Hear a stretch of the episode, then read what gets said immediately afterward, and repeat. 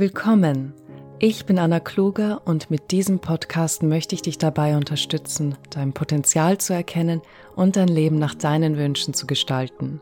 In der heutigen Podcast-Folge möchte ich über das Thema Dankbarkeit sprechen, warum sie einen positiven Einfluss auf unser Leben hat und wie wir sie täglich praktizieren können. Ich möchte dir versichern, dass es nie zu spät ist, sich von seinen limitierenden Denkmustern zu befreien und mittels Bewusstheit und Wille noch einmal neu anzufangen.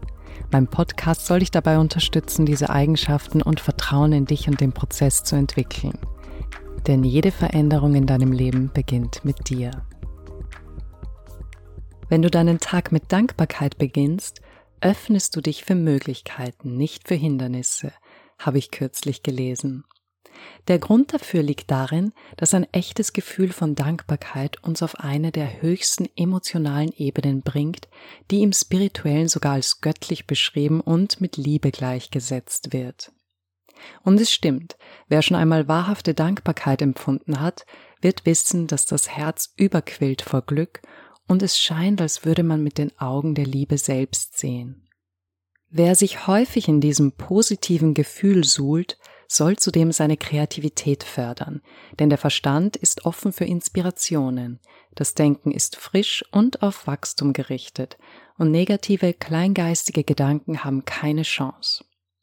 Skeptische Naturwissenschaftler mögen nun vielleicht die Stirn runzeln und sagen, klingt alles schön und gut, aber gibt es dafür Beweise? Ich habe mich bis Anfang 30 ebenfalls zu jenen Menschen gezählt, weshalb ich heute über solche Aussagen schmunzeln darf, ohne es herablassend zu meinen.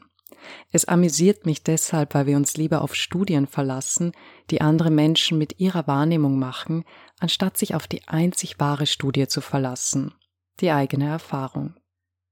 Aber tatsächlich gibt es Studien zum Thema Dankbarkeit, die aufzeigen, dass eine tägliche Dankbarkeitsroutine Einfluss auf unsere mentale Gesundheit und damit auf unser Wohlbefinden, unsere Beziehungen und auf die persönliche Erfüllung hat. Für solche Studien wurden zwei Gruppen gebildet. Eine von ihnen führte ein Journal, also eine Art Tagebuch, in welches die Teilnehmer täglich Dinge aufschrieben, für die sie dankbar waren während die Teilnehmer der anderen Gruppe notierten, was sie an diesem Tag geärgert und irritiert hat. Die Gruppe, die ein Dankbarkeitsjournal führte, zeigte deutlich geringere Anzeichen von Stress als die andere. Der Grund dafür ist folgender. Man kann nicht gleichzeitig etwas Positives und etwas Negatives empfinden. Diese in der Persönlichkeitsentwicklung, Psychologie oder in spirituellen Kreisen lange genutzte Erkenntnis wurde nun auch von Neurowissenschaftlern der UCLA nachgewiesen. Schwelgt man im Gefühl der Dankbarkeit, ist kein anderes negatives Gefühl möglich. Viele Mentoren, Berater oder Therapeuten geben deshalb den Rat, in Momenten, in welchen man mit negativen Ereignissen und Emotionen konfrontiert wird, innezuhalten, in sich zu gehen und an Menschen oder Dinge in seinem Leben zu denken, für die man dankbar ist. Das nimmt den Fokus vom Ereignis und verhindert, dass man in eine negative Gedankenspirale verfällt, die in weiterer Folge in Gefühle wie Hoffnungslosigkeit oder Depression münden könnte. Das ist keine einfache Angelegenheit, wenn man vor Herausforderungen steht, weshalb es wichtig ist, über das Wissen zu verfügen, dass man erstens nicht gleichzeitig etwas Positives und Negatives denken oder empfinden kann und man zweitens in jedem Moment die Wahl hat zu entscheiden, wie man sich fühlen möchte. Es erfordert Wille und Courage, gegen diese innere Stimme anzukämpfen, die uns weismachen möchte, dass das Leben ungerecht ist und dass es nichts gibt, wofür man dankbar sein kann. Dabei ist da mehr, als man denkt, wenn man sich die Mühe macht, etwas genauer hinzusehen. Es gab eine Zeit, in der ich für einige Monate in einer Wohnung lebte, in welcher es weder eine Waschmaschine, einen Geschirrspüler, Teppiche, Bilder oder sonstige Annehmlichkeiten gab. Die ganze Wohnung hatte 20 Quadratmeter, die Dusche war so klein, dass ich mich permanent darin anschlug, und das Gebäude selbst war eine komplette Baustelle, weshalb ich wochentags in der Zeit von 9 Uhr morgens bis etwa 5 Uhr nachmittags kein Wasser hatte. Ich erinnere mich an den Moment, als ich wieder in eine vollmöblierte Wohnung zog und mich über die scheinbar selbstverständlichsten Dinge freuen konnte, als wären sie der größte Luxus. Für mich waren sie es auch und heute bin ich sehr dankbar für diese Erfahrung, die mich noch einmal demütiger werden hat lassen für den hohen Standard, den viele von uns als ganz selbstverständlich erachten. Eine andere wichtige Sache, die gerade junge Menschen selten wertschätzen, ist die körperliche Gesundheit. Erst wenn das eine oder andere körperliche Leid über uns hereinbricht, seien das Kopf-, Nacken- oder Rückenschmerzen, ein Knochenbruch oder eine andere Art von akuten Beschwerden wie Zahnschmerzen oder Nierensteinen, wird einem bewusst, was unsere Eltern und Großeltern meinten, als sie predigten, genießt die Jugend und schaut auf eure Gesundheit. Denn was in jungen Jahren akut ist, kann später chronisch werden, und kaum ein Mensch über 50 Jahre, der nicht das eine oder andere Leid zu beklagen hat. Dennoch sind es gerade ältere Menschen, die aufgrund ihrer Erfahrungen und ihres Bewusstseinsstandes sehr viel dankbarer sind, denn die Endlichkeit jeder Lebensform ist ihnen bewusster und jeder Tag erscheint plötzlich wie ein Geschenk, wenn man weiß, dass es der letzte sein könnte. Viele spirituelle Lehrer sagen daher, was wäre, wenn du wüsstest, dass du dich heute schlafen legst und morgen nicht mehr erwachen würdest? Oder der Moment, in welchem dein Körper diese Erde verlassen wird, wird kein anderer sein als dieser. Sie wissen, wie wichtig es ist, sich der Vergänglichkeit aller Formen bewusst zu werden. Wenn man jung ist, glaubt man, dass man ewig hier verweilen und man später noch Zeit haben wird und dass man unbesiegbar ist.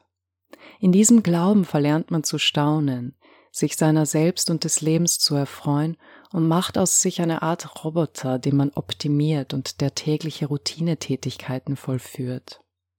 Ein Tag gleicht dem anderen, und zehn Jahre sind schneller vergangen, als einem lieb ist. Und was vielen nicht auffällt, ist, dass sie glückliche Momente und Erfahrungen auf die Zukunft verschieben, statt sie hier und jetzt zu leben. Sie sagen, dass sie jetzt den Stress und die Anspannung in Kauf nehmen, um irgendwann später Ruhe und Entspannung zu erfahren. Aber wie soll ich eines Tages wahrhafte Ruhe und Entspannung erleben, wenn ich die meiste Zeit meines Lebens innere Unruhe und Nervosität trainiert habe? Wie soll ich Dankbarkeit und ein Hochgefühl für den gegenwärtigen Augenblick empfinden, wenn Glück für mich nur auf die Erfüllung anstrengender Pflichten erfolgte? Wenn ich gelernt habe, dass glückliche Momente nur selten auftretende Ereignisse in einem mühseligen Leben sind, werde ich diese Erfahrung selbst dann machen, wenn sich die äußeren Umstände ändern. Denn die Erfahrungen, die wir machen, beruhen auf unserer Wahrnehmung der Welt, und wenn das Leben für mich Mühsal und Plackerei bedeutet, dann werde ich immer wieder Ereignisse in mein Leben ziehen, die das bestätigen. Dies sage ich deshalb so selbstbewusst, weil ich auch zu jenen Menschen gehört habe, die das Leben so empfanden, schwer und mühselig. So ist es eben, sagte ich. Und weil ich aus eigener Erfahrung bestätigen kann, dass sich mein Leben zu 100 Prozent änderte, als ich meine Einstellungen und meine Wahrnehmung änderte, als ich lernte, dankbar zu sein, nicht nur für das, was mein Ego als dankenswert erachtete, liegt mir so viel daran, jenen, die sich verloren und vom Leben betrogen fühlen, Mut zu machen, dass es niemals zu spät ist, seine Sicht der Dinge zu ändern und sich von den emotionalen Lasten frei zu machen. Dankbarkeit ist eine wunderbare Hilfe, um das zu bewirken.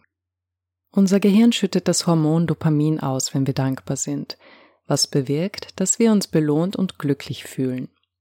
Innere Konflikte lassen nach, Körper und Verstand werden ruhiger und das wiederum spielt eine enorme Rolle für unser Verhalten und Handeln.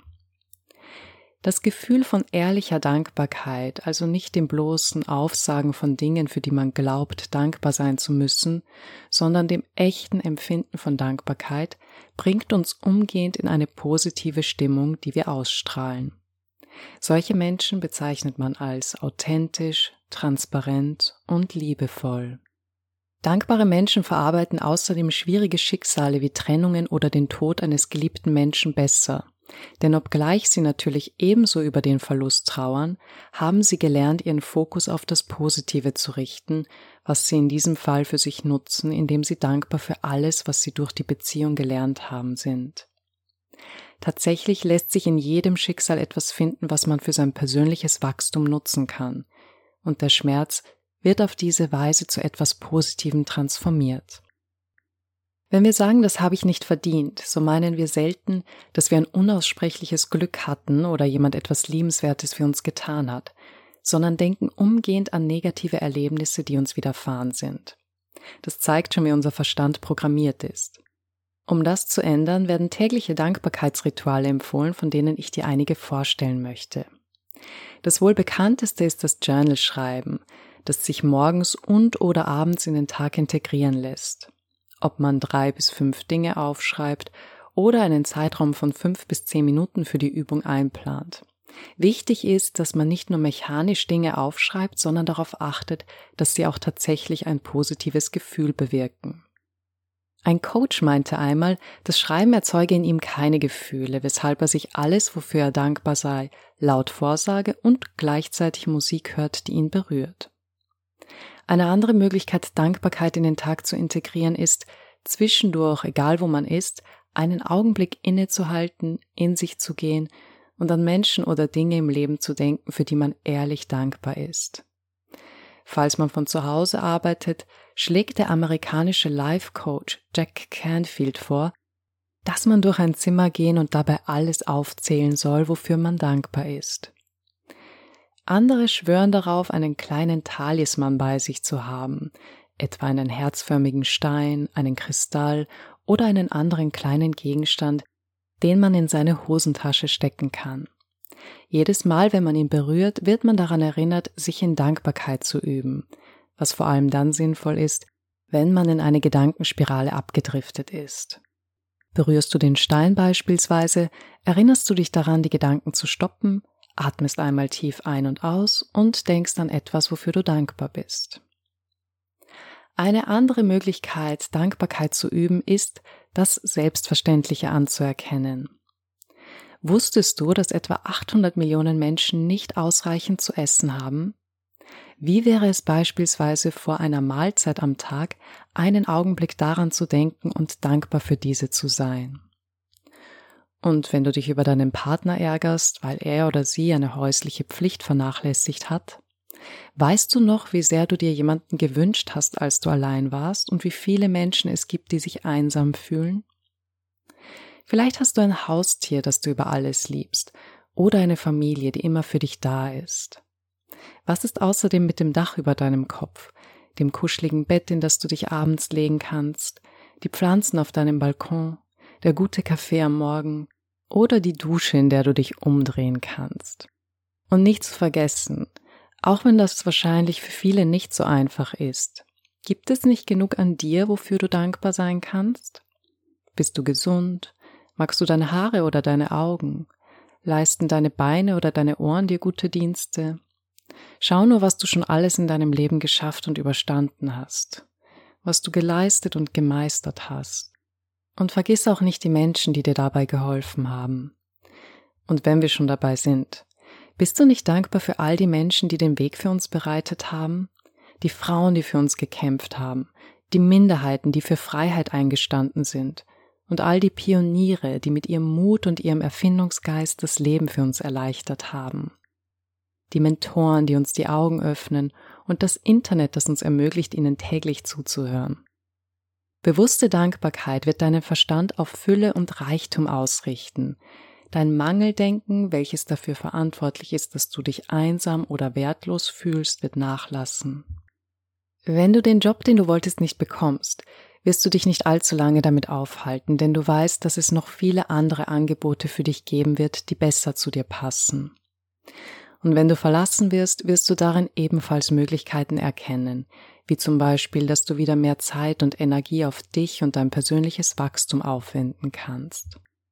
Die taubblinde US-amerikanische Schriftstellerin Helen Keller sagte, wenn sich eine Tür zum Glück schließt, öffnet sich eine andere, aber oft starren wir so lange die geschlossene Tür an, dass wir die Tür, die sich für uns geöffnet hat, nicht sehen.